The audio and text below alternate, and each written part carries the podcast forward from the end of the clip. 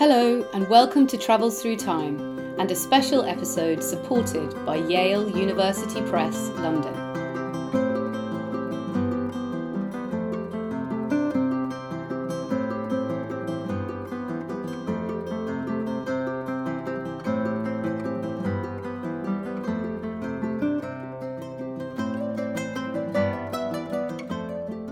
Hi, it's Violet here. This week, our destination is the Jamaican town of Port Royal, the richest and wickedest city in the New World. At 11:40 a.m.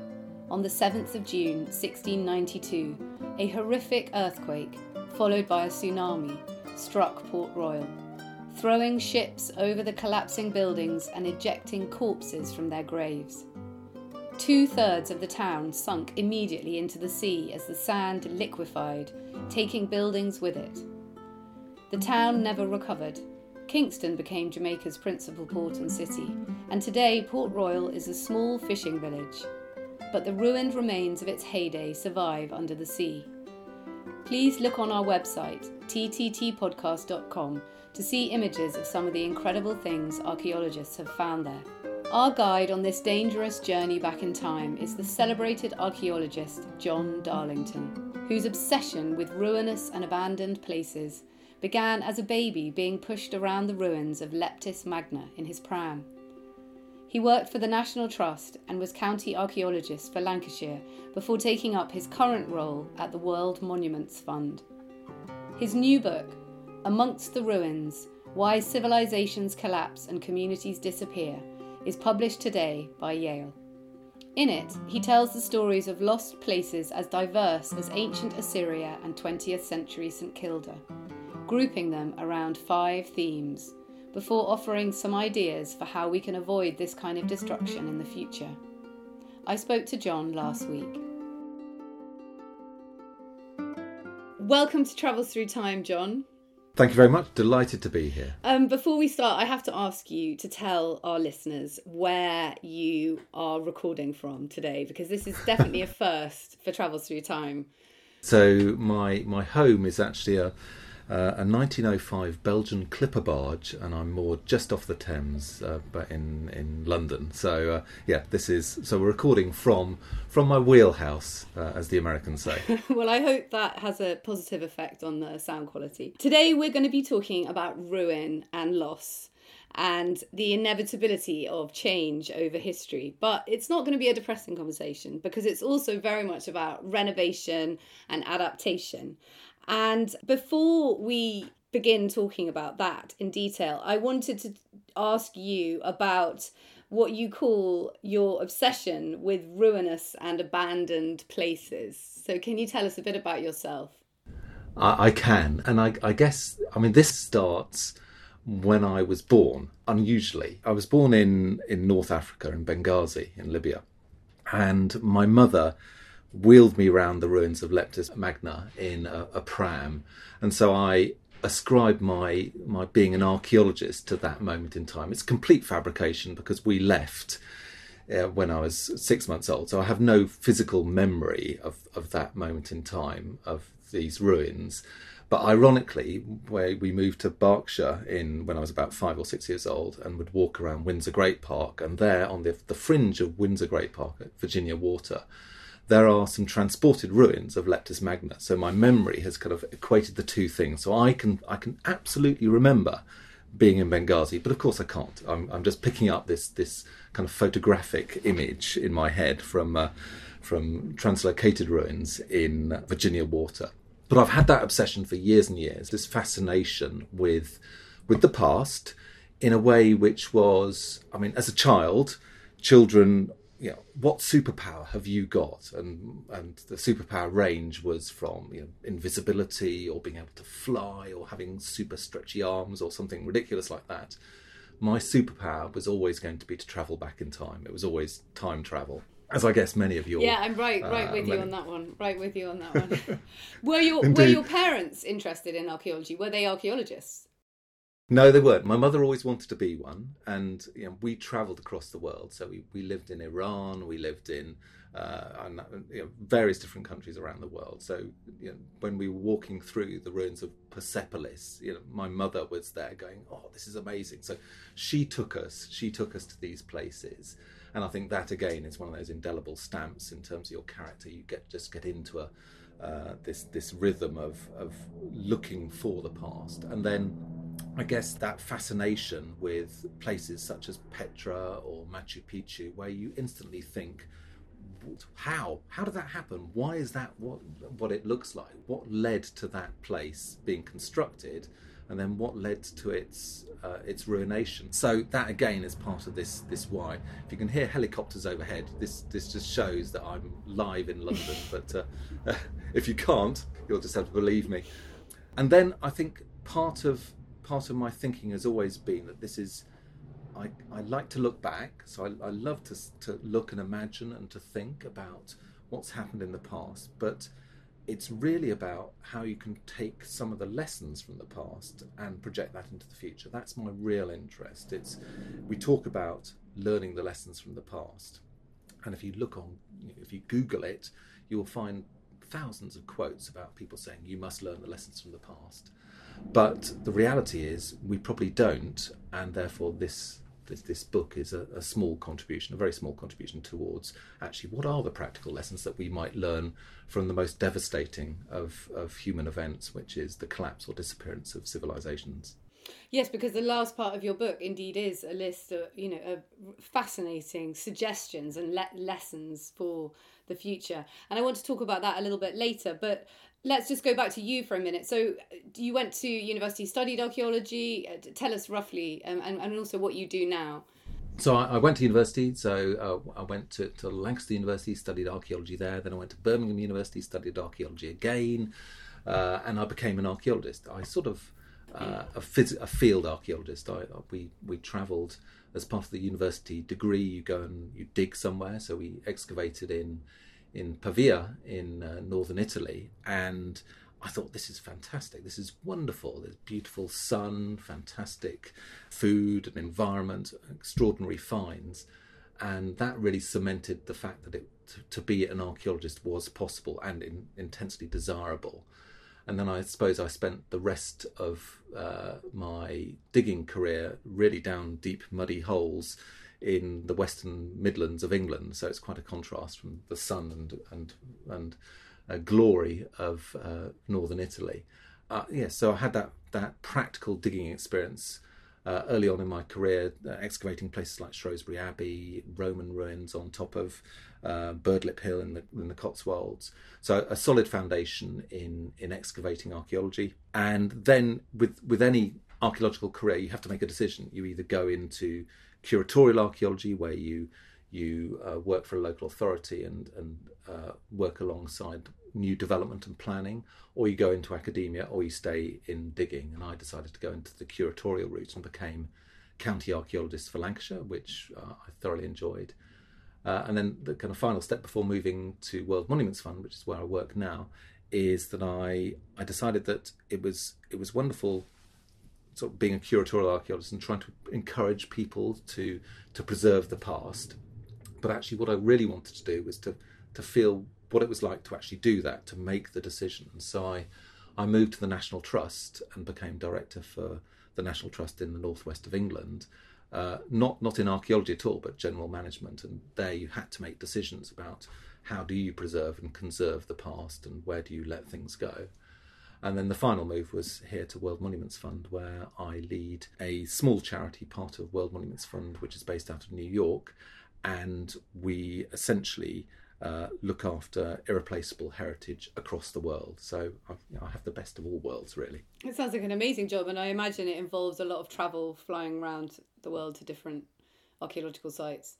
Prior to COVID, absolutely. Yeah. uh, COVID obviously put a bit of a, a dampener on that, but uh, yes, we're, we're beginning to travel much more, and I've I've had the, the pleasure of leading various projects in, in Iraq and in uh, and in uh, Lebanon and uh, uh, places across the Middle East. So yes, it, the opportunity to travel is is a great appeal, and it allows me to see the places that I'm talking about. Yeah, absolutely. Well, your book is so wide ranging. It really is. Well, the first chapter is prehistoric settlements in Ireland, and then you talk about St Kilda in the 20th century, Easter Island, the destruction of the Summer Palace in China.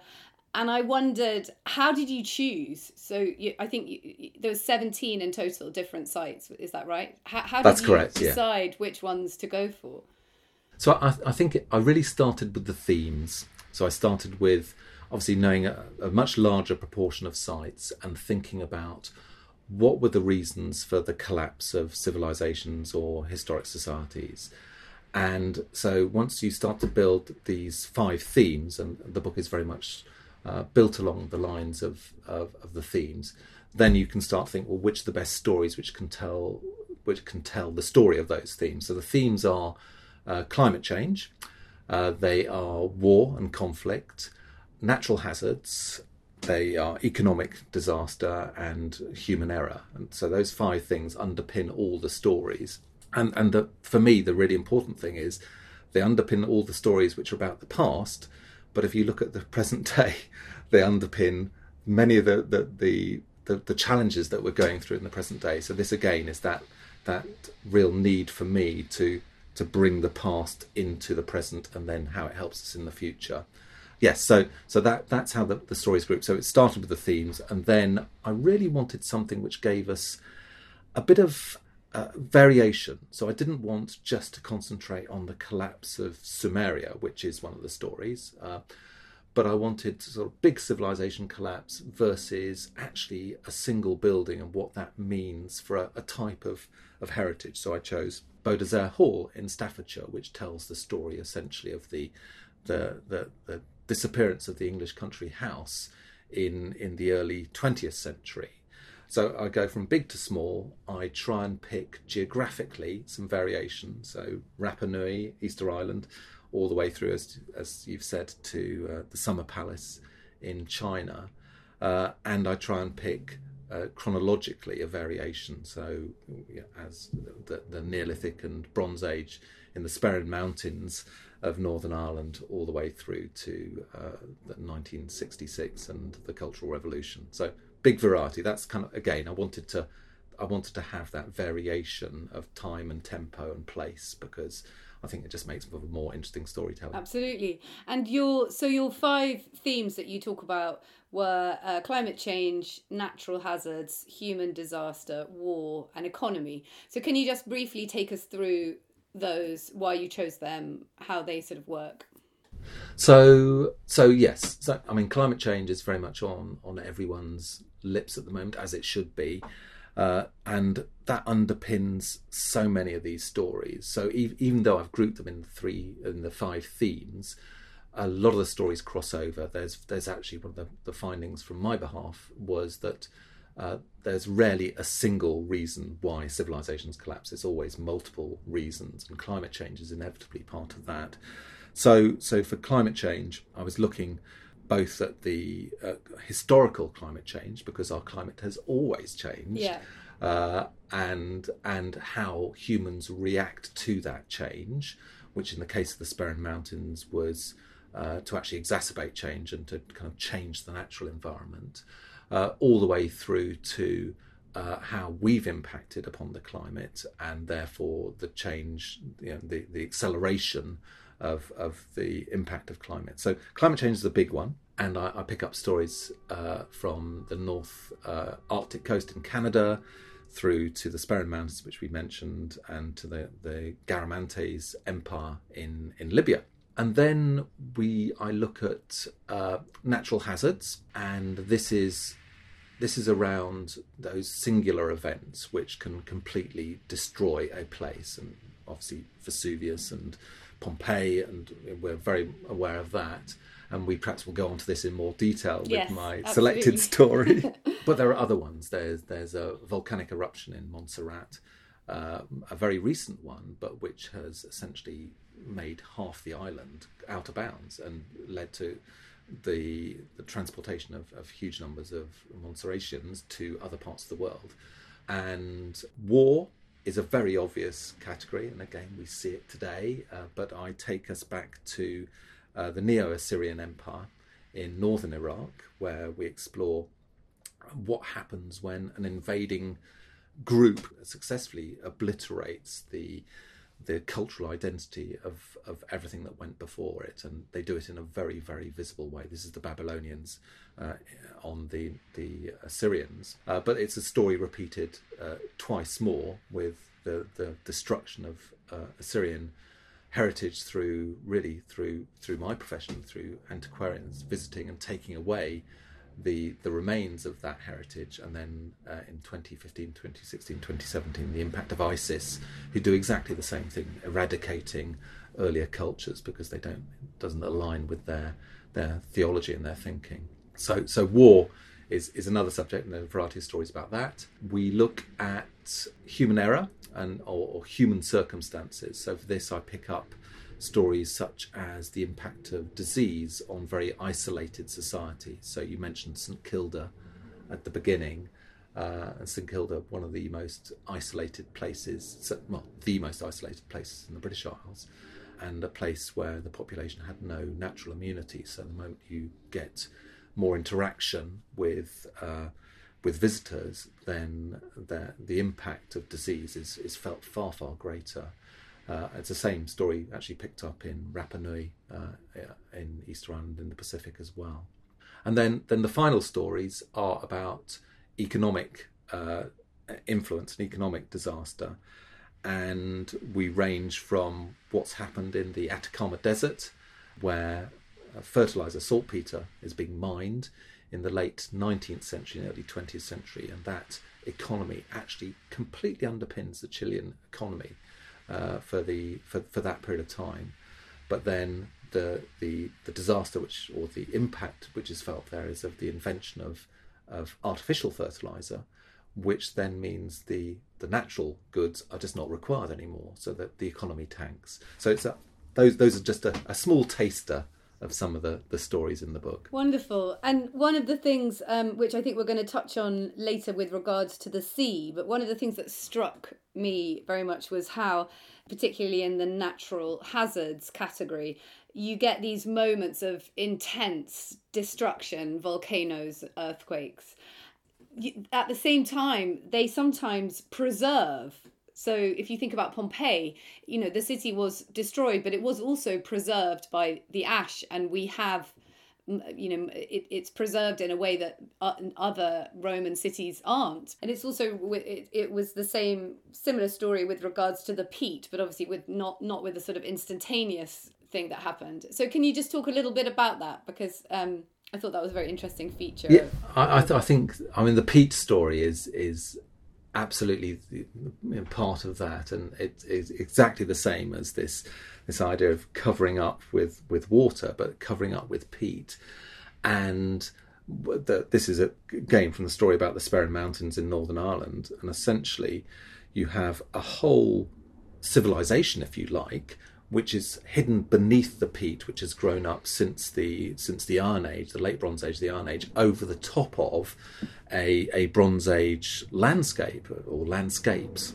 So you have this uh, this hidden landscape, which we all you know we look at peat and we think, oh, that's it's peat, but actually underneath it you have, say, the prehistoric ceremonial landscape comprising of countless stone circles and stone alignments uh, very much like the ones that you'd see, but on a much smaller scale in parts of England and, and Brittany. But they're preserved underneath the peat, so it's it's there's a, there's this hidden world out there, which which echoes not just in Northern Ireland but in other places. Uh, one of the the other topics I talk about is the permafrost, which covers huge tracts of of the northern hemisphere, and trapped within the permafrost and preserved by the permafrost. So this this this permanently frozen ground of which the top couple of centimeters, five centimeters, thaws every year, but beneath it, it's it's permanently frozen. Actually, also freezes organic material which you just don't get if the ground isn't frozen. So again, extraordinary levels of preservation.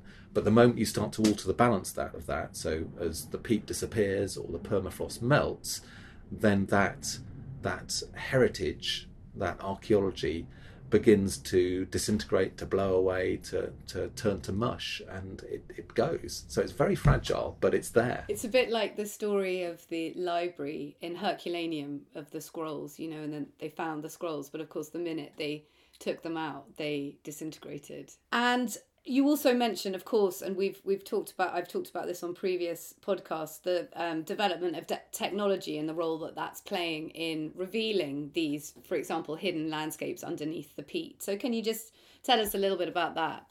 Uh, the peat, peat is always difficult because it's it's it's essentially waterlogged. So your ability to actually see through a peat soil using resistivity or magnetometry, which are the classic uh, tools for for for projecting what's underneath the ground works less effectively. But new technologies such as yeah, LiDAR, that's what we, I talked about with um, Christopher Hadley a couple of weeks ago, and it, it's just incredible the the images that you get, and it's stripped away the layers on the top of the soil, so you can literally see underneath. Absolutely, and and I think it also applies on a much bigger scale as well, which people.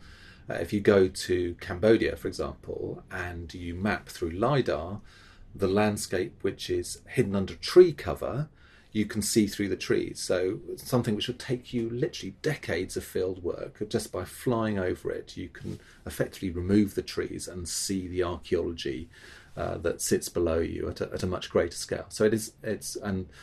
don't get me started on technology because DNA is also another thing which is going to change our the way in which we think about the past uh, and proving and disproving countless theories. It's so exciting, isn't it? And, it is. You know, there, you know, some people must think, oh well, you know, archaeology they found everything there is to find, and you know, it's it's all about the distant past. But actually, it's evolving at such a fast rate.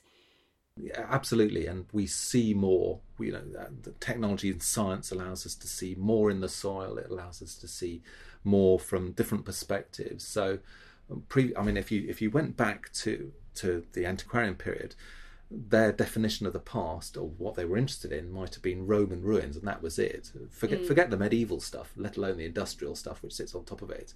And now you think of what we consider to be uh, worthy of investigation. It's it's down to it's down to your DNA strands, which you can get from a bit of saliva. So it's you go from Roman ruin to a, a, a DNA sample, and there's a huge range in between that.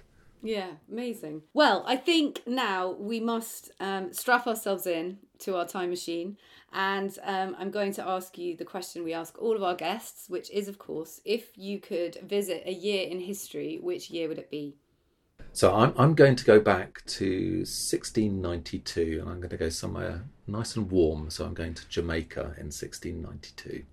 That sounds lovely. Although maybe once we get there we might regret it um, so can you just give us a, a brief uh, background of, of what's happening in jamaica in 1692 i know that william and mary are on the throne of england and scotland tell us what's happening so we're we're in Jamaica. We are in the capital of Jamaica, which is Port Royal. So it's a, a thriving town which sits at the end of a uh, a 10 mile spit of land on the south of the island. So it's, it's precariously perched in this wonderful place for a harbour. And the, the, the, history so far of this island is that the English have arrived in 1655. Uh, they've arrived as part of uh, Cromwell's Western design to oust the Spanish from the from the Carib- Caribbean and uh, sort of superimpose that Protestant thinking on the world as well as the economy. Cromwell, against his advisors' advice, sends uh, Admiral William Penn, and who's the his father is the founder of uh, Pennsylvania, and Robert Venables as his uh, admiral and his general to go and uh, disrupt and take uh, the Spanish Caribbean. They they have a failed assault on Hispaniola. In they kind of they, they, they argued between themselves. It was it was not a great mix. But what they do do successfully is they they move from Hispaniola to uh, Jamaica, and they effectively take Jamaica with with very little resistance. And Jamaica then has become, uh, in by 1692, it's become this real hub in the the English Caribbean. It's it's its location it, it, doesn't provide the gold which is actually what everyone wanted and what the spanish wanted originally but that's they, they never found it on on Jamaica, uh, hence the Spanish disinterest in it, frankly. Uh, but what it does do is it gives the, the English a foothold in the center of the, the Western Caribbean. So you've got this amazing place which is sitting astride trade routes going from Spain to the Spanish Main, from England to again the same area, Central and Southern America. And it's got north south trade routes as well, going from the Caribbean north up to the, the colonies on the uh, the east coast of America. So it's beautifully positioned to, to maximize uh, this, this world.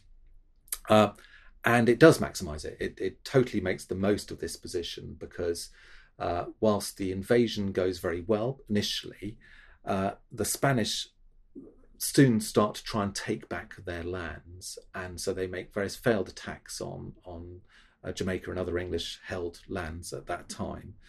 And so the governor general at the time is concerned about this. He's you know, we we need we need more troops. So the message goes back to England. We need more troops to to to protect this new colony, and the the troops not forthcoming. It's not a priority. Bear in mind the chaotic state of politics in in England yeah. at the time. It's uh, and indeed Europe.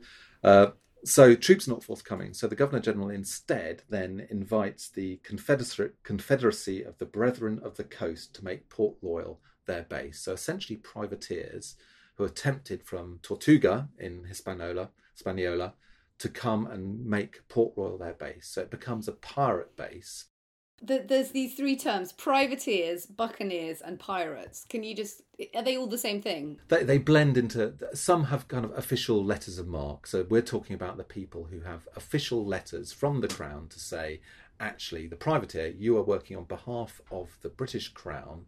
You are there disrupt you have our blessing to disrupt the spanish fish, uh, fleets uh, which are you know which are crossing uh, via uh, close to the, the port of Port Royal, you have our permission to essentially to to disrupt and take their trade. That's what you're given permission to do. So they're sort of official pirates then. They're, yeah, exactly. I think that's the best way to describe them. But of course, they're mixed alongside official pirates. Sometimes become unofficial pirates, and yeah. so it's it's, it's this blended world. And in return for that license, uh, the letters of marque which they're given, essentially 25% of that goes back to the crown for anything they capture. Uh, 10% goes to the Admiralty and 8% goes to the governor, typically, which leaves them roughly two thirds of all the booty. So you have the, the, the Spanish trade being disrupted by privateers and buccaneers and pirates, and the income from that and the base for that is Port Royal. So there's again you've got this this thriving, dynamic place of entrepreneurialism and you know, extremes really and th- then you'd layer on top of that uh, another aspect, which is that the the Spanish don't allow anyone else to to trade has to always be do, done through the, tr- the, Spanish system. So all taxes and revenues are, uh, through trade from Spain and the Spanish colonies have to be taxed. So, yet again, Jamaica and Port Royal is beautifully positioned for a, another disruptive English tactic of uh, actually d- cutting out the middleman, uh, trading both the to the Spanish mainland to, to, to Central and Southern America without tax. So you, you, you bypass the Spanish system entirely, and the revenue that you get from that, you save the, the tax revenue, which is considerable. So so the combination of uh, privateer base, uh, this this sort of nationally sanctioned tax evasion scheme, uh, which also brings an extraordinary number of goods which stop off in Port Royal from from uh, again the Spanish mainland and from the, the American colonies back to the UK, bullion going backwards and forwards, goods going backwards and forwards. You become this. You have this this burgeoning trading hub uh, really, really extraordinary. And it leads to uh, the establishment, I mean, but, uh, uh Port Royal becomes a town of sort of 6,000 people uh, by in our year in 1692. It's a big place. So was it the kind of prototype free port? I, I, think you've got it spot on. Absolutely, it's and that's one of the fascinating things I, I find about uh, this particular story is that because of the extreme wealth that you get uh, in in Port Royal, and, and it's a cash economy. Everywhere else, the economy is measured in sugar, for example. This is measured in cash. There's there's uh, more cash, more free cash. I think the quote comes uh, in Port Royal than there is in London. So th- these are people dealing with real money, silver and gold, and the, you know there are as many ships docking in you know our year in Port Royal as there are in the ports of Plymouth and Boston on the eastern uh, coast of America. So it's it's this very rich place, and the impact of that is that everyone has cash and everyone can buy things. So that the middle classes, for the first time, uh, because we don't see it until 40 years later in, in the UK, the middle classes are able to buy porcelain, to buy, buy books. So it's it really is a, a foretaste of uh, kind of a much freer economy, which we see later in Europe by, by at least 40 years. Hello, it's Artemis here, one of the other presenters on Travels Through Time. I just wanted to let you know that this special episode is supported by Yale University Press London, who this year are celebrating 50 years of inspirational publishing, including the Little Histories series of books. So, on today's podcast, Yale University Press is offering Travels Through Time listeners a special 20% discount on our guest, John Darlington's new book, Amongst the Ruins Why Civilizations Collapse and Communities Disappear. To buy John's book for just £20 with free postage and packing, go to the Yale University Press London website, which is www.yalebooks.co.uk, search for the book and use the discount code RUINS, all capital letters R U I N S, when prompted at the checkout. This offer is valid from the 11th of April until the 30th of June 2023 and is for UK orders only. Um, well, let's go now to onto the streets of Port Royal for your first scene. So, describe to us what it would have been like. Uh, I think there's in your book there was the most fantastic quote. Would you read the quote for us to start us off? Yes. So, so Port Royal is a is a place of contrasts, and there's one view of Port Royal, which is that this is the fairest town of all the English plantations, the best emporium and mart of this part of the world, exceeding in its riches, plentiful of all good things. So it has this. You know, there is there is one view of of Port Royal. However, there is another view which I, I, think it's worth quoting uh, because whilst you have this this extraordinary liberal society, uh, some people don't agree with that, particularly if you, are kind of extreme Protestant faith. And so other other people describe it as the dunghill of the universe, the refuse of the whole creation, the receptacle of vagabonds, the sanctuary of bankrupts, and a close stool for the purges of our prisons, as sickly as an hospital, as dangerous as the plague, as hot as hell, and as wicked as the devil. Gotta love that. They were so good, those those extreme Protestants, but they really knew how to rant. They did. That's brilliant. And of course, we have to acknowledge that a large proportion of the population was made up of slaves who had been forcibly taken from um, Africa and who were very much part of this um, economic boom that was going on. They, they were entirely. Um, it, it's quite interesting looking at the the early history of the Caribbean because the the, the sugar trade and the, the you know, terrible enslaved people which are transported across to the Caribbean is really just the second phase of economic growth of this area. The first phase is all around tobacco and uh, plants like that, and the, the labour used for that primarily was indentured labour, so people who were taken from prisons in Ireland, in England, and transported to the Caribbean. Uh, to work on these plantations, but that model simply doesn't work. So the the arrival of enslaved peoples and obviously the tragedy and the the, the, the all of, all of that brings is that that that ramps up the uh, the economic prosperity based upon the, the, sugar industry. So yes, absolutely, you have to acknowledge that. And uh, by this time, there are probably at least two thousand slaves in Port Royal amongst the six thousand people. And describe what, what, what did it look like? What would it have been like walking around the streets of Port Royal? So I think it's it's uh, raucous and chaotic and pious all all at once. Uh, so you have uh, huge numbers of uh, inns. I think there's one ale house for every ten people. So large number of places where you can spend your money because that's obviously part of the, the the the rhythm of this place. You have obviously fine mansions for the merchants, uh, and they're five story tall buildings made of brick, so something which would look very similar in the East End of London or the, uh, in London or in, in Amsterdam. So you have these amazingly uh, modern buildings for their time.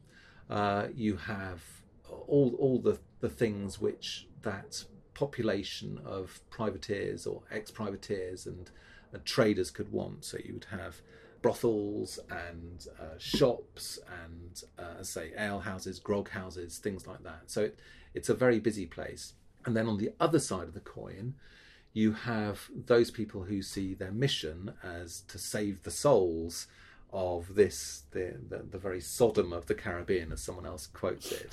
So so you have priests and uh, and so on. So there is uh, there are churches, there are um, meeting houses, there is a Catholic church, and there is at least one synagogue.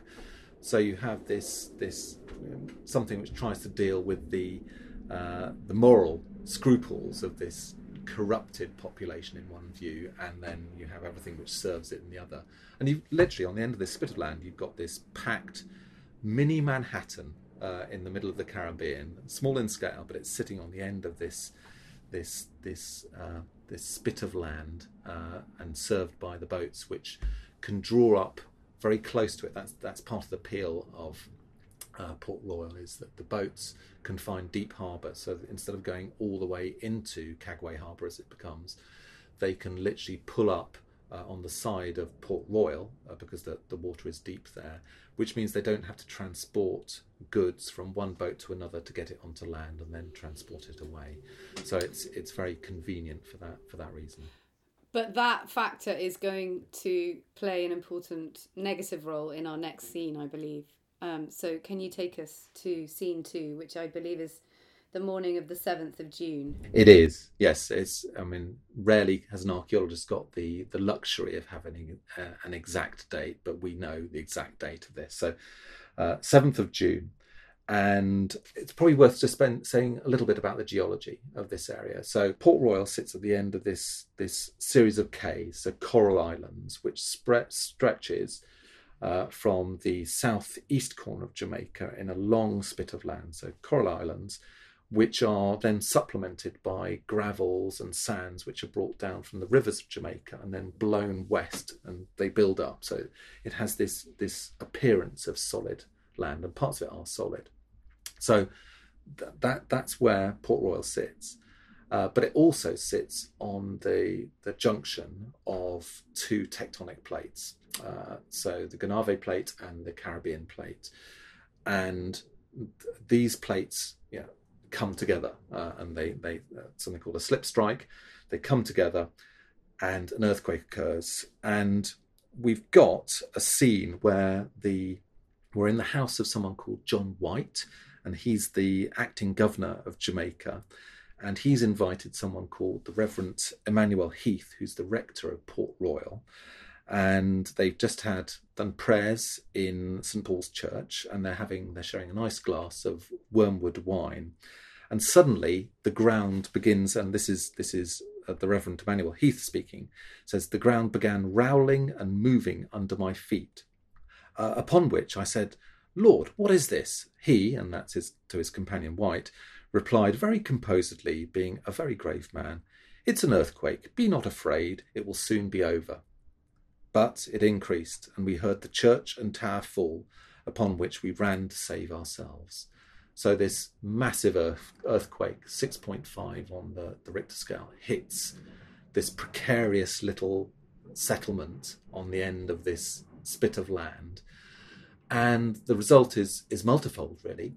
Firstly, you get the, the, the water disappears from Cagway Bay. So the, the big bay water bit disappears completely, then disappears off the coast. It gets sucked back, and then it roars forward as a, tsunami, and that that causes significant damage, including lifting at least one of the boats over the roofs of the, the settlement.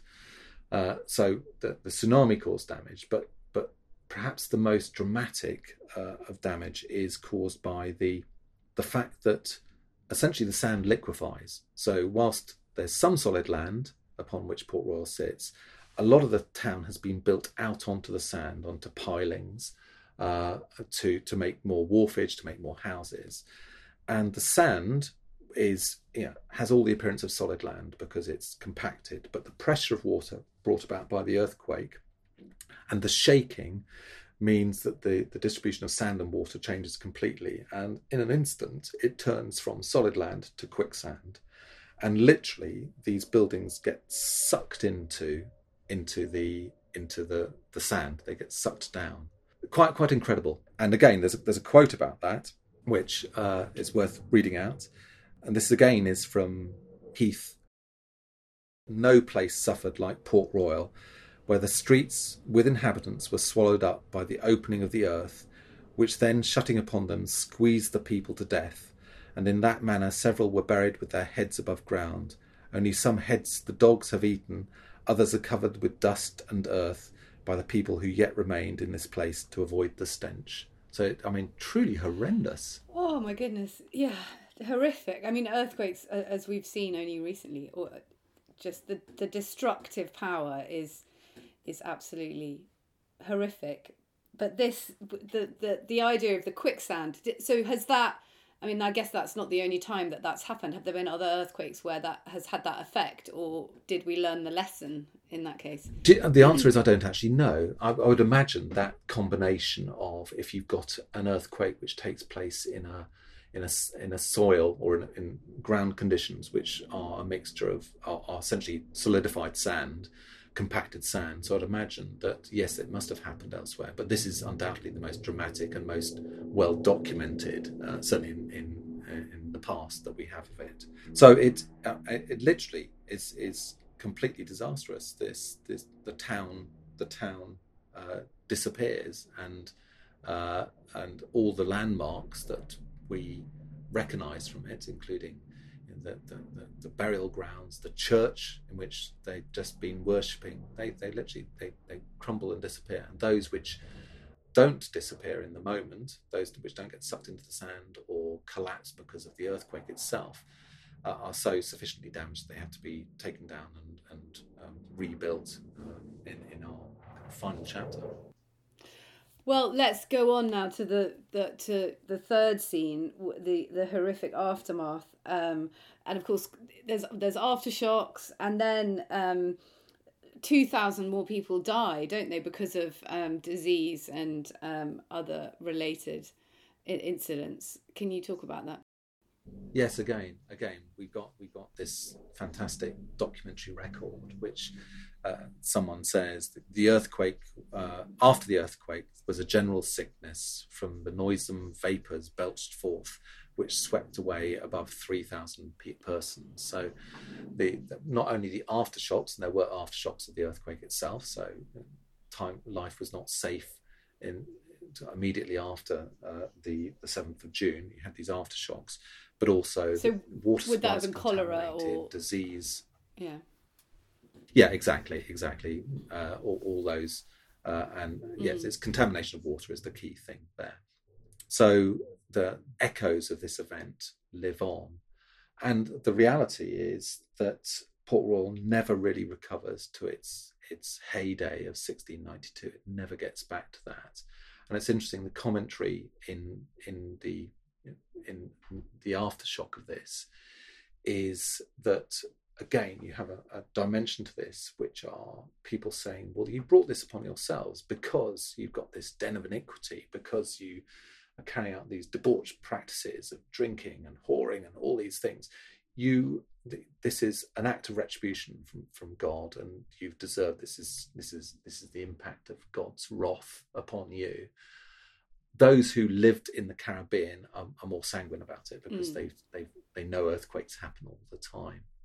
And I think one of the the interesting things is the the reason this was such a disaster, what clearly built in a very precarious place, uh, which would always suffer from earthquakes, but also it's what how it was built. The fact that you're trying to put European buildings into this context absolutely contributed towards the disaster. So you've got brick built, stone built buildings, which they, they, they, they, they can't move. When an earthquake happens, they essentially shake themselves to pieces. And also multi story.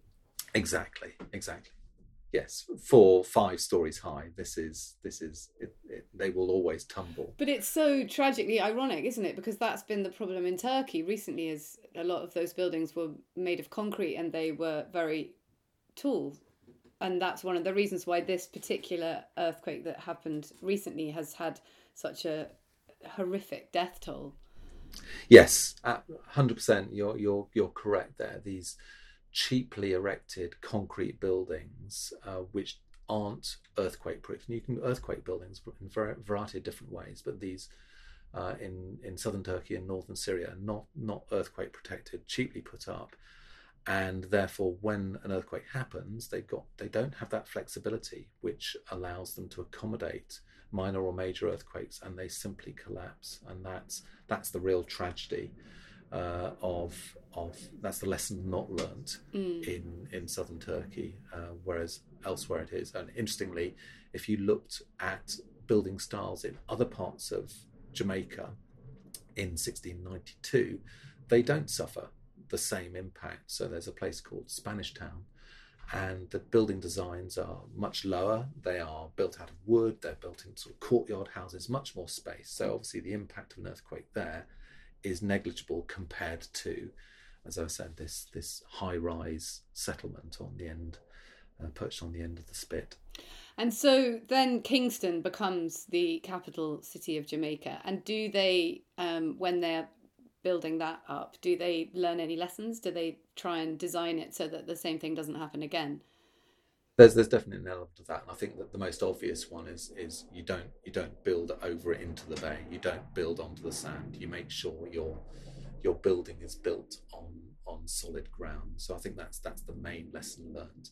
I think there's also something around the use of timber as opposed to brick. Uh, so you you timber is much more flexible, much more forgiving yeah. than a than a solid built brick built structure. So yeah, so lessons are learned. But you know, Jamaica is a, it, a place which sits on a, a, earthquake fault line, so it, it will suffer, as do other Caribbean islands. They will suffer from earthquake.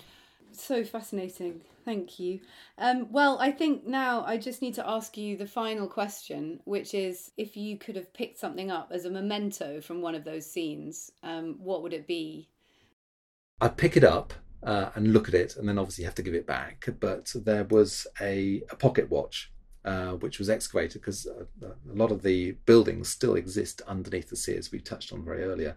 So they've been excavated by marine archaeologists, and they found a pocket watch, a French pocket watch, uh, during excavation, and the pocket watch was stopped at the hour of 11:40. So one assumes that that's when the earthquake hit. That's when the, the watch and its keeper went into the water and it stopped.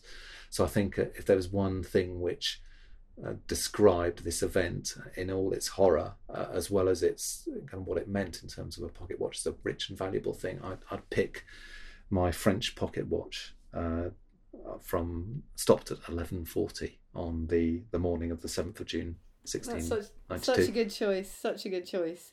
And so a lot of the, the of the city is still underneath the water and I, I read in your book that you know they're planning on doing tourism archaeological tourism, so you can go and look at it underwater. You, you, well, I think that's that's the plan. I don't know if it's materialised yet. I think okay. the, I mean, it, it is.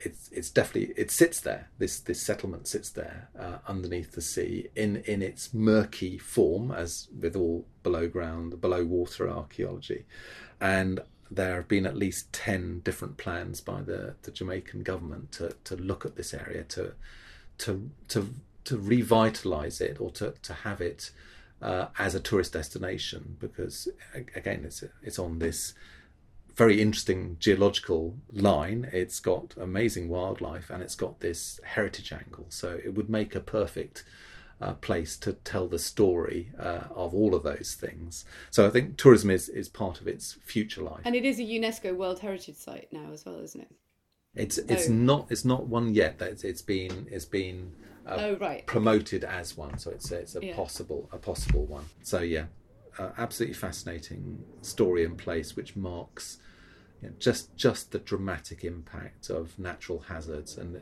I'm very careful; it's not a natural disaster. The disaster is all our own making. We put the building there. It's a natural hazard which we, uh, through our own actions, have created a, a human disaster. Thank you so much. This has been a really, really fascinating conversation. I've really enjoyed it. Thank you, John. It's been a pleasure. That was me, Violet Moller, speaking to John Darlington about his new book, Amongst the Ruins Why Civilizations Collapse and Communities Disappear, which is both riveting and extremely pertinent to today's world. It's published today by Yale University Press. I hope you enjoyed this episode. If so, please tell your friends and subscribe on your podcast platform. Thanks so much for listening. Until next time, goodbye.